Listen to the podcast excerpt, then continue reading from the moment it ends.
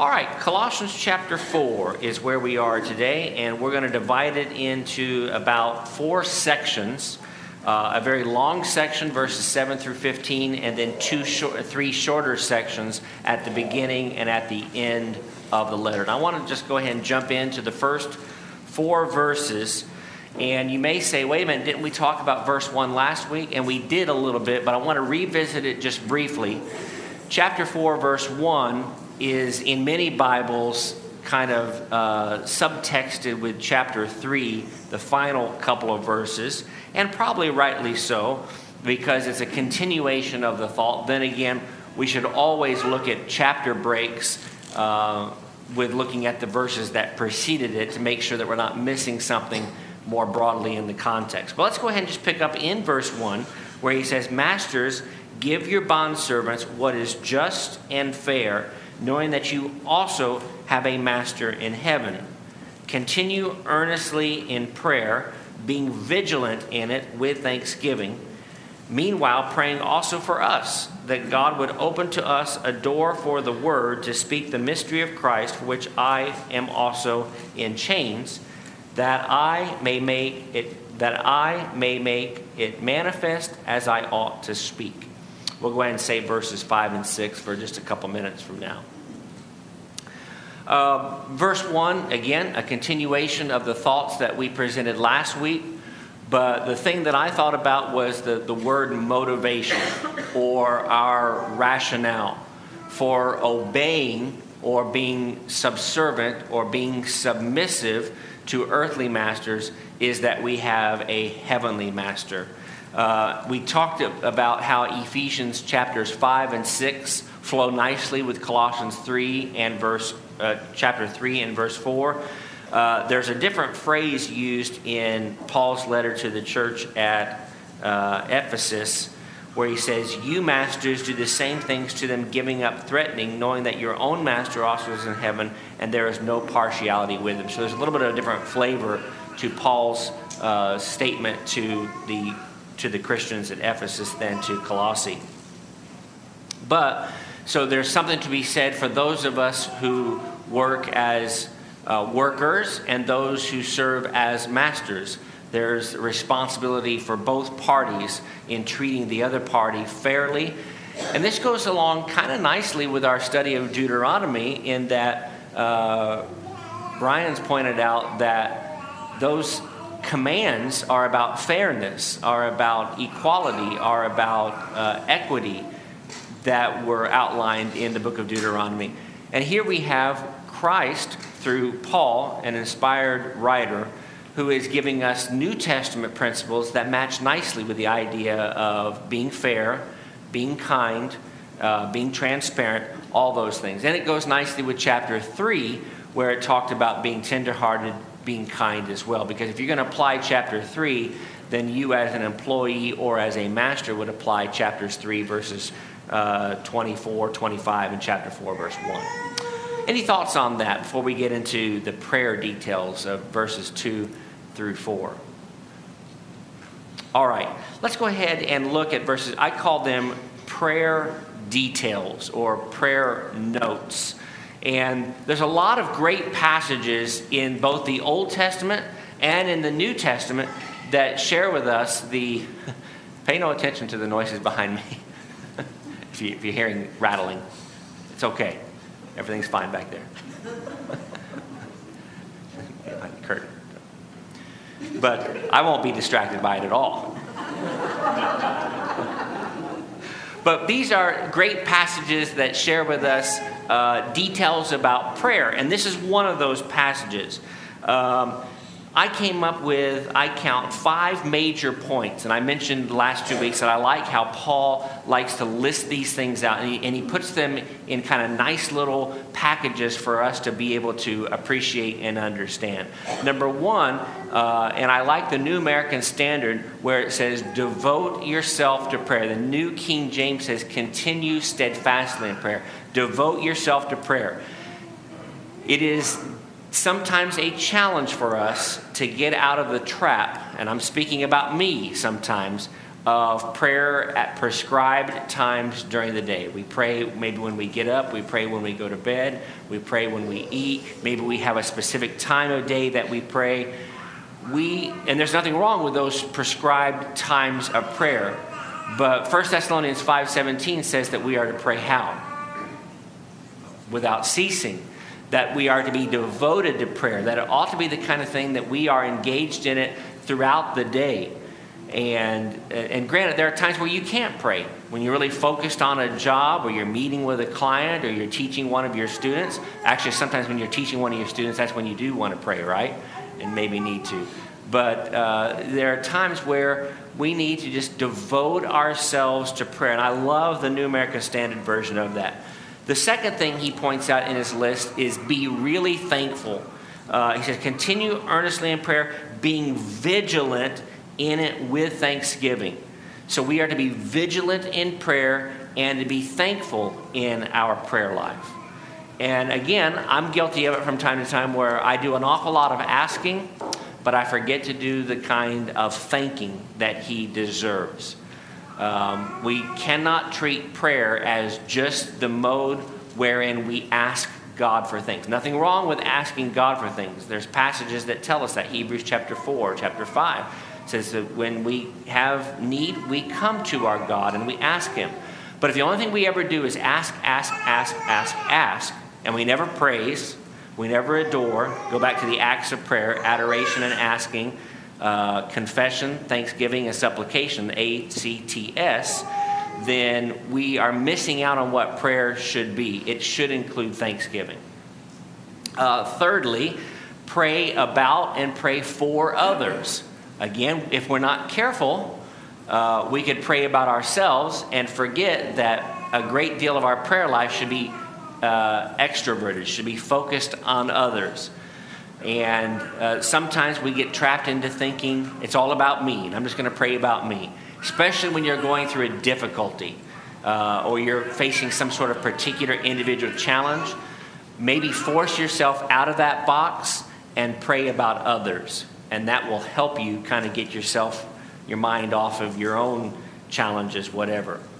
Number four, pray specifically for teaching opportunities. I'm looking at verse three where he says, A door would open to us. We pray publicly that doors will be open, do we not, from time to time?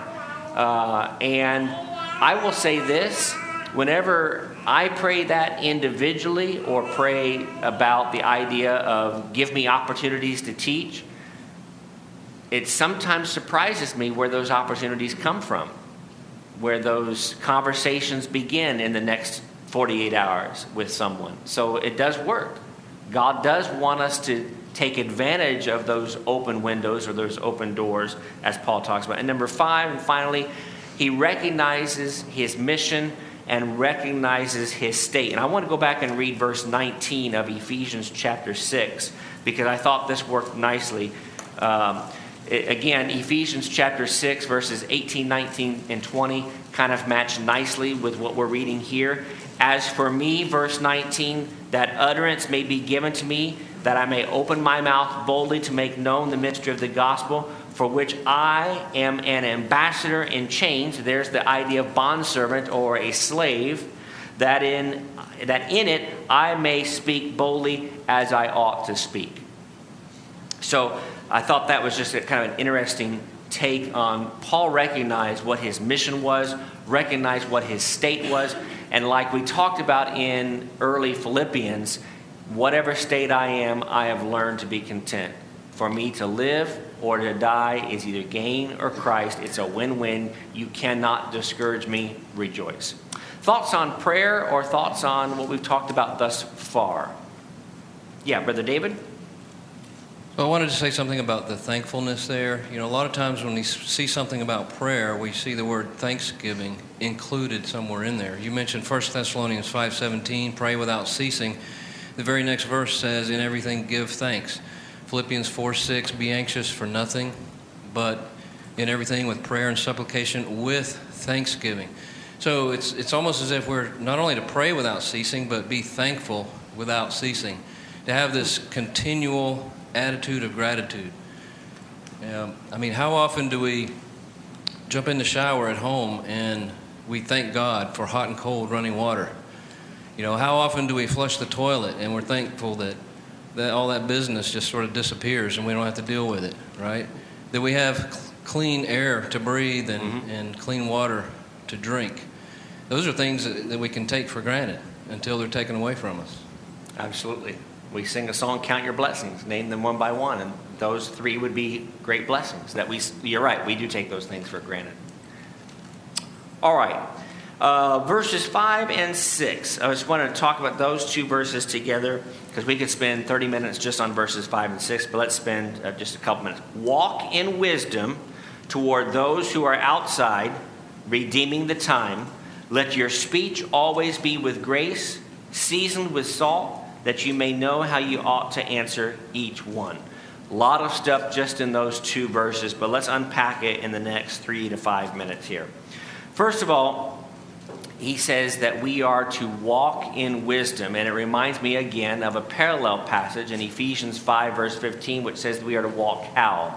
At least in the New King James Version. Circumspectly. What does circumspectly mean?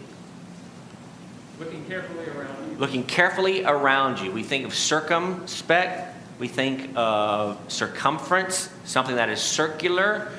And that's exactly what that means. It's the idea of before I step forward, I want to know what's all around me because there's danger around me because Satan wants to trip me up. Beware of Satan, 1 Peter chapter 5. And so um, that's certainly something that needs to be considered. He says, secondly, or uh, he says, walk in wisdom so that those who are outside, the New American Standard actually uses the word outsiders, uh, those who are outside. What is that about, and why does that matter? What's, what's the point about those who are outside? Or let me ask you this way Who are the outsiders? Non Christians? Yeah, I, I, I think that's what he's getting at, is that we walk in a way that we influence our brethren, or try to influence our brethren appropriately, but we also walk in a way that is trying to influence those in the world. Sometimes we talk about, and I've, I've referenced this before, at least in some studies, that values that we have as Christians are more often caught than they are taught. Not that we aren't to teach those values, but people will catch on to our values by the way that we conduct ourselves, by the way that we live our lives. Reminded me of 2 Corinthians, we won't take the time to read this, but this is where he says, You are the epistle or the letter written that we do not need letters of commendation about you and this is one of those verses that we use when we sing the song, We Are the Only Bible the Careless World Will Read. Um, that we are the example that others are going to follow. So we have to be consistent in our examples because of those who are outside. And, and the frightening thing about that, to get away to applications early on, is that if we mess up once and someone sees it, they'll judge our entire life based on that. And that's not really fair because, you know, someone once said if if God judged us just on the lowest moments of our lives, well, thankful that we're, we have grace, right? And that He forgives us. But um, they'll judge the church, they'll judge you and me based on other people, they'll judge Jesus based on that ultimately. So, redeeming the time which we'll talk about here in just a second. And put that up there. And walking in wisdom is important. Ephesians chapter 5, again, this time in verse 16, says, Redeeming the time because the days are what? Days are evil. Now, that's not saying that, he, Paul's not saying that every day is an evil day. What he's saying is that there's, it seems to me, is that there's so much evil around us, and every day provides us with opportunities to do good in the midst of a crooked and perverse generation, to borrow from another favorite phrase of Paul's. Uh, speak always with grace. Uh, my question is, is, what does that look like? What does that sound like? And I wanted to throw that out for a moment. What does it mean to speak with grace? Grace, grace is unmerited favor. unmerited favor. For someone else's good. For someone else's good, John says. Yeah. Very good. So we're speaking so that others benefit from our speech. Brother David? Well, someone may respond to us in anger And even though they may not deserve responding kindly back to them, that's kind of a grace. Absolutely. knowing to respond back to them in love. And in fact, verses 5 and 6, I've always kind of thought of that as people respond to the gospel in different ways. And we should use wisdom in evaluating where a person is in their faith and their belief and, and, and start from wherever they are Absolutely. and, and use that, that grace. Uh, our speech be seasoned with salt, with love. Good. And let's go ahead and bring in that next phrase that he uses there where he says, seasoned with salt. So that's a powerful phrase as well. And I ask the question, what does that look like? What does that sound like?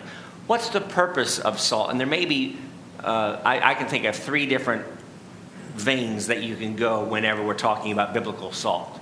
But when he says, season your speech with salt, what's that look like?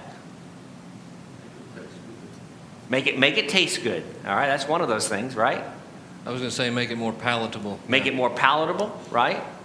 Uh, if you've ever gone on a salt-free diet or you're on a salt-free diet and then you go back to regular food where at a rest, prepared at a restaurant especially, you'll notice, whoa, it's very salty. Because we, we, we Americans, we use a lot of salt uh, and a lot of butter, right? It preserves. That's the other thing. There's, I mentioned three things. Salt is a flavor, makes things taste different. Um, it preserves. And then there's something about salt in the Old Testament, right? In terms of sacrifice and in terms of offering. Uh, so there's like three different ways of looking at salt. And I'm really glad that Bruce brought up the idea of preservative because we are trying to preserve relationships with others so that we might teach them more appropriately. So walking towards redeeming the time towards those who are outside, those who are non Christians, those who are not saints, we have the responsibility of speaking in a way that is going to help them come to the truth and not push them away. Because it only takes one time for us to, again, mess up or lose our temper or not use our speech appropriately, and we've lost out on that opportunity to teach that person appropriately. Uh, Miss Debbie over here, in the to your to your right, very good thoughts. I, I just find it interesting that he said, he starts out with walking in wisdom, and then he kind of lays out why. So again, with salt, if you use too much, you've overpowered the, si- whatever the situation is mm-hmm. with your speech, with your food, whatever. So again, using wisdom and thinking about your actions, whether in speech or doing, is so important. That's excellent. So. I love that. Very good. I love the word important. We could use the word vital, essential, important. This is very, very important stuff that Paul is in the closing page of his letter, the closing couple paragraphs, is talking about. And remember that going back to two weeks ago, Colossians 2, there are some false teachers that they're having to deal with. And so there's a, a, a real palatable issue that they're having to face around them. And they're living in a society that is surrounded by some ugliness. So they need to know how to, going to the next part, so you know how to answer. And that brings me to the false teachers. Uh, there might be two groups of people who they need to know how to answer. One is the false teachers, and then those who would accuse us or accuse those early brethren of inconsistency, kind of like we talked about just a few moments ago. Anything else on verse, uh, Brother Bruce here in the front? And then we're going to go ahead and transition to a long section, uh, well, at least fairly, fairly long, 7 through 15. Brother Bruce. Aren't these uh, verses that we just read, 2 through 6, aren't they the very essentials of being a Christian, of having the proper uh, intimate relationship with God as Christ had, that his prayers were fervent, they were faithful, they were intimate, that our prayers are not selfish prayers as the uh, publicans, but they're for others? and that we uh, have a relationship not only with God, but we have a relationship with the, the men and women and children that we walk uh, among daily. I, I think he's just given a, a short description of the mind of Christ that we Mhm. all uh, need to have. It's one of a servant, uh, one of uh, one who puts others before ourselves and esteem Absolutely. one another, especially our brethren, more highly than ourselves. That's a really good point. I think you're exactly correct. Can we pray selfishly? And the answer is yes. And, and I like what Bruce was saying. I was writing some notes down of what he said here uh, about that relationship that we have with the Father, the way we pray, the relationship that we have with our brethren, the relationship that we have with outsiders. We've got a lot of important work to do. And uh, I, in fact, I think that's one of my applications. Okay, uh, let's go ahead and read verses 7 through 15. If we're not careful, and I've mentioned this at the close of Philippians, we will look at sections of scripture like this as the flyover material, um, where we just kind of breeze through it and get to the important stuff. Now let's get to Philemon. Um, but there's some stuff in here that I thought was interesting, educational, and also some applications that we can learn from. Uh, verse 7 Tychicus, a beloved brother, faithful minister, and fellow servant in the Lord, will tell you all the news about me. I am sending him to you for this very purpose, that he may know your circumstances and comfort your hearts. With Onesimus, a faithful and beloved brethren, who is one of you, they will make known to you all things which are happening here. Aristarchus, my fellow prisoner, greets you with Mark, the cousin of Barnabas, about whom you received instructions. If he comes to you, welcome him. Jesus, who is called Justus. These are my only fellow workers for the kingdom of God who are of the circumcision. They have proved to be a comfort to me. Epaphras, who is one of you, a bondservant of Christ, greets you, always laboring fervently for you in prayers, that you may stand perfect and complete in all the will of God. For I bear him witness that he has a great zeal for you, and those who are in Laodicea and those who are in Hierapolis. Luke, the beloved physician, and Demas greet you. Greet the brethren who are in Laodicea, and Nymphas, and the church that is in his house. All right, so it's a, in addition to reasons that we sometimes breeze through those sections, because sometimes there's some names that are a little bit challenging to, to pronounce. Let's talk about these characters. Um, what do we know about Tychicus? Not, we don't know much about a lot of these characters. Some of them we learn more about. But we are introduced to him in Acts chapter 20 and verse 4. Now, we're going to go back to Acts and read maybe three or four passages from Acts just real quickly here as we talk about these characters.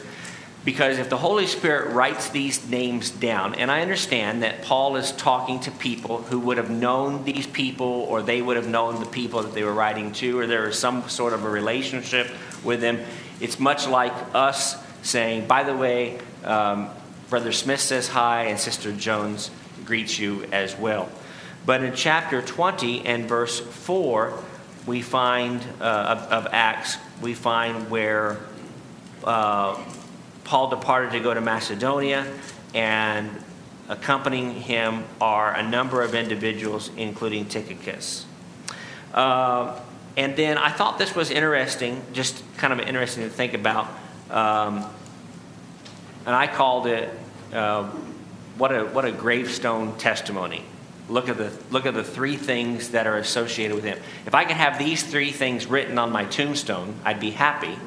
Uh, now, I won't see it. You all can see it um, uh, if I go before you. But I don't. I, I, I want to live to merit this. That's the thing. That's the frightening thing. I, it's a beautiful thing. But what are the three things? He's a beloved brother. He's a faithful minister, and he's a fellow servant. What else could be asked of a human being? To be a brother, a minister, and a servant. And there's the adjectives that precede those those three things. I just thought that was beautiful. Um, reminds me of a lady uh, at, uh, in California who's a member of the church. She says she, she, she wants her tombstone to say, flew away. You know, some glad morning when this day's over, I'll fly with you. Flew away. She just wants her tombstone to say, flew away. just get to the point. But it's just okay. I mean, um, in fact, I think I have a sermon called Tombstone Testimonies. Maybe I'll preach that sometime. No extra charge. Um, I just thought that was neat. What a beautiful series of statements about Tychicus. We know nothing about him except that he accompanied Paul and went through probably a lot of challenges on that third journey. But um, what a powerful statement. Let's talk about uh, verse 8. He says, I'm sending him to you for this very purpose, that he may know your circumstances and comfort your hearts. Paul was, he was concerned. He had a healthy concern about them, and he wanted them to know the good news, and he wanted to find out news about them.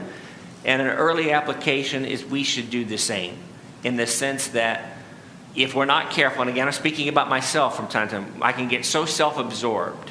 You know, okay, what's, what's my faith look like? Uh, what's my obedience look like? What's my study look like? What's my life in Christ look like? That I forget about, I want to talk about your life and I want to see how you're doing and I want to congratulate you on your successes. And that's what it seems to me Paul is doing here, uh, among other things, is he's saying, I want to know about you all and I want you to know about the work that I'm doing. We should share those things with one another.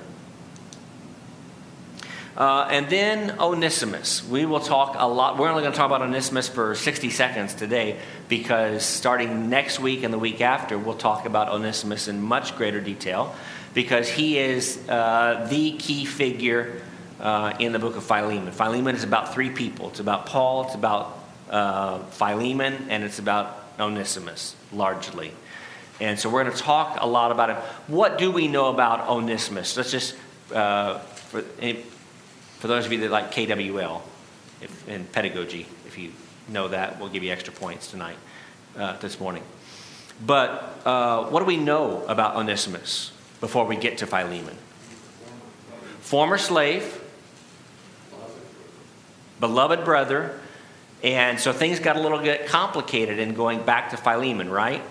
And the whole letter to Philemon is to instruct Philemon, by way of the Holy Spirit, that you are to accept him not just as a servant. In fact, you're to accept him now as a brother.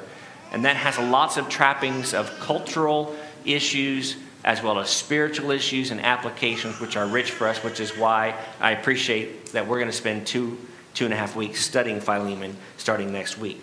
Uh, in fact, faithful and beloved brother is the words that are used here in the text. And the last thing is I love the phrase where it says, He is one of you. Now, you could take that phrase a couple of different ways, you know, whether it be one of citizenship, uh, but, I, you know, the idea that he is, if, if, if you read Philemon, it stands to reason that it's about he's one of you as one of your brothers and sisters, is the way that I interpret it. And that's, just, just beautiful someone who is an outsider is now one of us. And again, I want to get too ahead of ourselves because we'll get into the book of Philemon, but um, just really beautiful language. Anything on the first couple of verses there before we get into, uh, I guess, verse, verse 10? Yeah, Brother Bruce here in front, and then we'll go ahead and proceed to verse 10. I just find it uh, very interesting that uh, uh, Tychicus is also a comforter. He, Paul sent him to comfort them when he found out about uh, their estate, to comfort their hearts. Right. He didn't go and find out that, well, maybe I've had a hard time and struggling with this and struggling with that. Well, you need to get over that and get better. Uh, he was to have this grace and, and uh, affection that we talk, that he talked about beforehand here mm-hmm. in these previous verses, and comfort them that you know, the word is true, the word is spreading. You have other brothers who are going through the same things you Absolutely. are. Absolutely. And uh, I, I, just, I just find that an important word when we talk about Tychicus. He was a comforter. A comforter. Very good. And you go back to chapter 3. I flipped back to chapter 3 just to glance at chapter 3, verses 12 through 13, where it talks about um, tender mercies, kindness, humility, meekness, long suffering. Paul is practicing what he's preaching, and he's preaching what he's practicing here. Very good. All right, let's talk about uh, Aristarchus for just a moment. Uh, we're not going to go back to Acts chapter 19 and read all those verses, but that's where we see his introduction. Uh, do we remember what's going on in Acts chapter 19 uh, in that broad section? In just a, a phrase or two? And if you want to cheat and go back and look, you can. That's fine. It's an open, open book test. There was something going on at Ephesus, right? Great riot. And uh, Paul found himself, as he does in numerous times, in a lot of danger uh, either verbal danger or physical danger.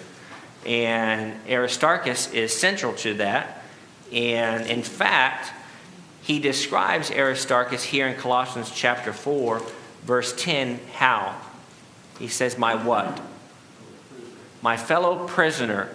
And there may be double meaning to that. And I, I don't know. It either means one thing or it means another thing. I can tell you that. Uh, it could be my fellow prisoner in the Lord. It could be if some have suggested a fellow prisoner in a literal sense where he's had his freedoms taken away. Whatever it is, doesn't matter. He, we know for sure that he's a prisoner of the Lord, which is one of Paul's favorite phrases to use. In fact, here in, in Colossians, he talks about himself as being a prisoner of the Lord. Um, Mark. What do we know about Mark if we go and read uh, Acts 15? We know a couple things about Mark. If we were to do a quick biography sketch about Mark, what do we know about Mark? Okay? Remember, there was the, the group of four and the division where Paul and Silas went one way, and then John Mark and Barnabas went another way, right? In Acts chapter 15, you got to make sure you get, sometimes I have to stop and make sure I get my pairs correct, pair them correctly. Uh, but, so what do we learn from, and then very late in his second letter to Timothy, which is near the point of Paul's death, we, we can uh, pretty much uh, conclude. He talks about Mark. So, what do we learn from that? That's, that's a lesson in and of itself about grace, uh, perhaps. But what do we learn about that? What does that tell us? Was able to repair that relationship. Yeah. So, just because, um, well, there's different ways of putting it. I don't want to phrase it that way. Let me phrase it this way. I, I, like, I like the way that Brian puts it. He was able to repair that relationship. So there was some damage, maybe some hurt feelings uh, in Acts chapter 15, some difficulties, but they were able to, at some point, move beyond that. And that gives us hope that when we have uh, strained relationships with our brethren, or maybe with our family, or maybe with friends of the world, maybe we can work at repairing those relationships, which is what we probably should try to do as much as possible. Uh, other thoughts on, on Mark? Uh, what else is Mark known for? And it's kind of a that's a slow pitch softball question. The, the gospel according to to Mark in the second book of the New Testament, right? Okay. Um, this was something that was I had never noticed before when he talks about Barnabas, and I, I understand that we're probably talking about the Barnabas. I suppose it's possible you're talking about another Barnabas. I mean, there are multiple Jesuses, multiple Judases, uh, multiple Simons, multiple Jameses in the Bible. But we're going to assume that this Barnabas is the same Barnabas that we are introduced to back in the book of Acts.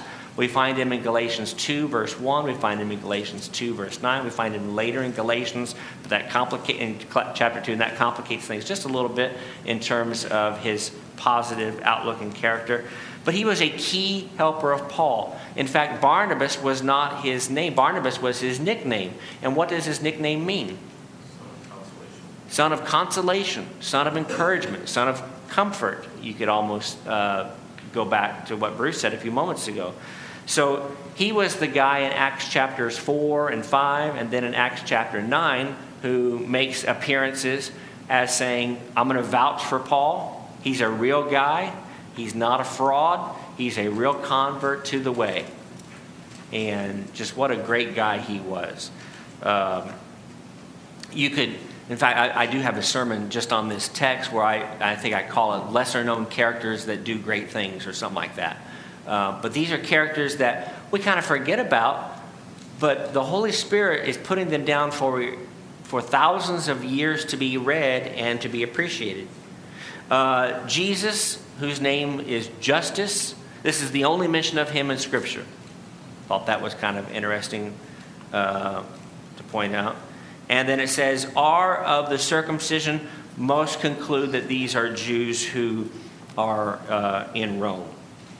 Uh, let's talk, let's continue on here because we're going to run out of time and we'll have to finish up next week, which is okay because we've got about, looks like eight minutes left here.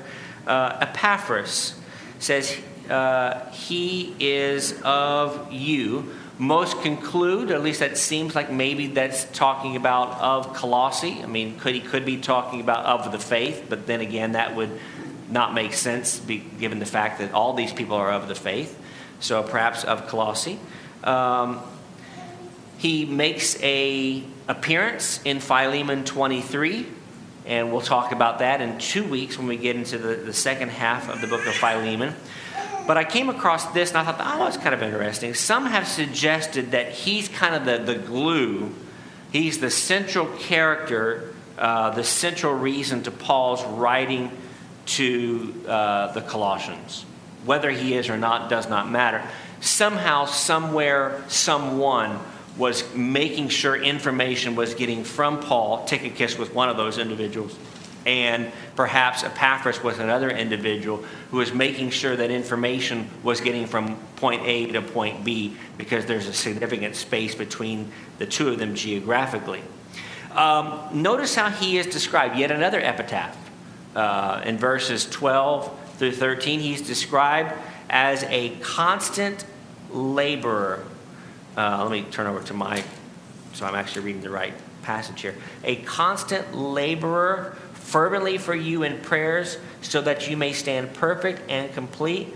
And then verse 13, he says, I bear witness, I bear him witness that he has a great zeal for you, as well as those who are in surrounding areas, including Hierapolis and Laodicea seemingly part of his work, part of his circle of influence, part of his encouragement as well.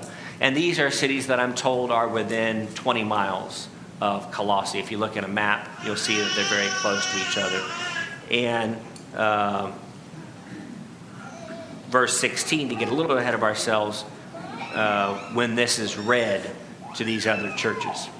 Uh, Luke, what do we know about Luke? Who is Luke? Because he makes a mention here, or he's made mention of here. He's beloved physician. What else do we know Luke for? Being a Gentile. So we know him for a lot of things, don't we?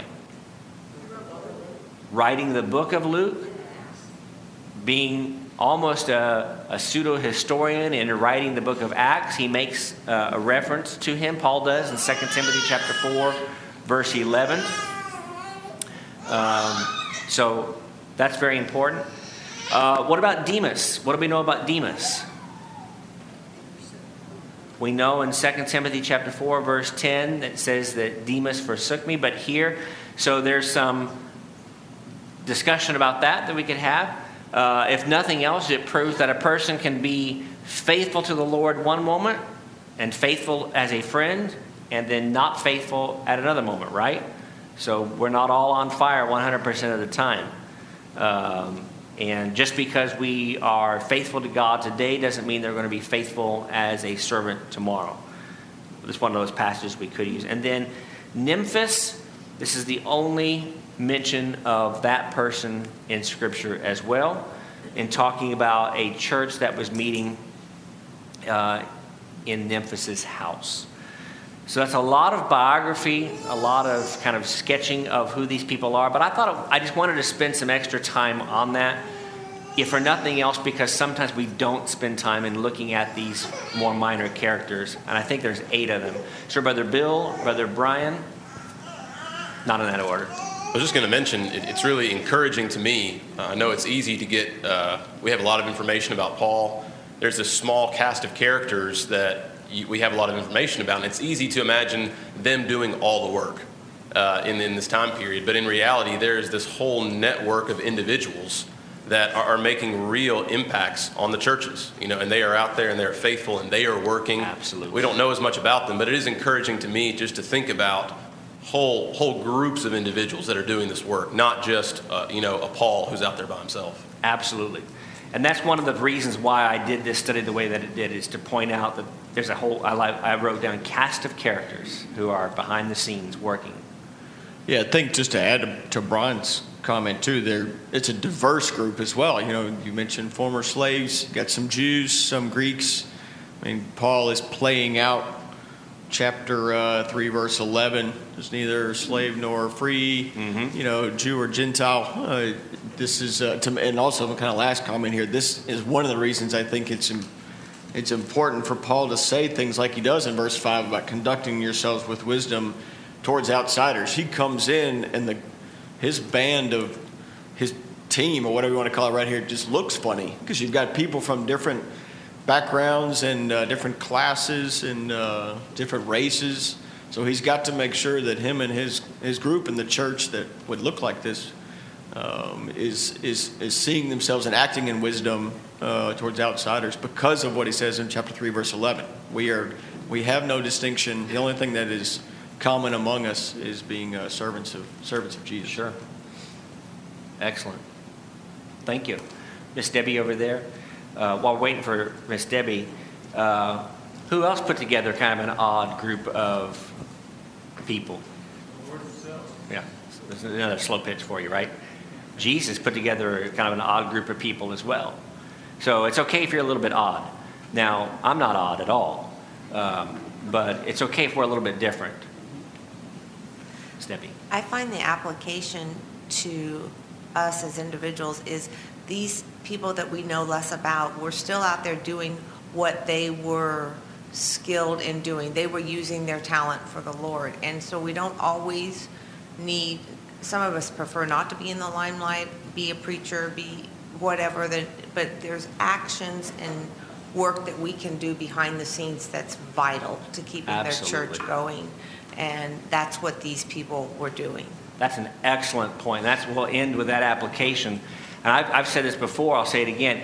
If you're like, I just don't think I can offer much to the church, or I'm not that important because I'm I'm not an elder, I'm not teaching a public class. If you feel like you don't fit in, come to the elders, come to someone that you respect, and we'll be happy to tell you here's the good that you can do, and here's the good that you are doing uh, because everybody has a role to play, and that's a big application. So we'll pick up with verse 16 for next week, which is June the 13th.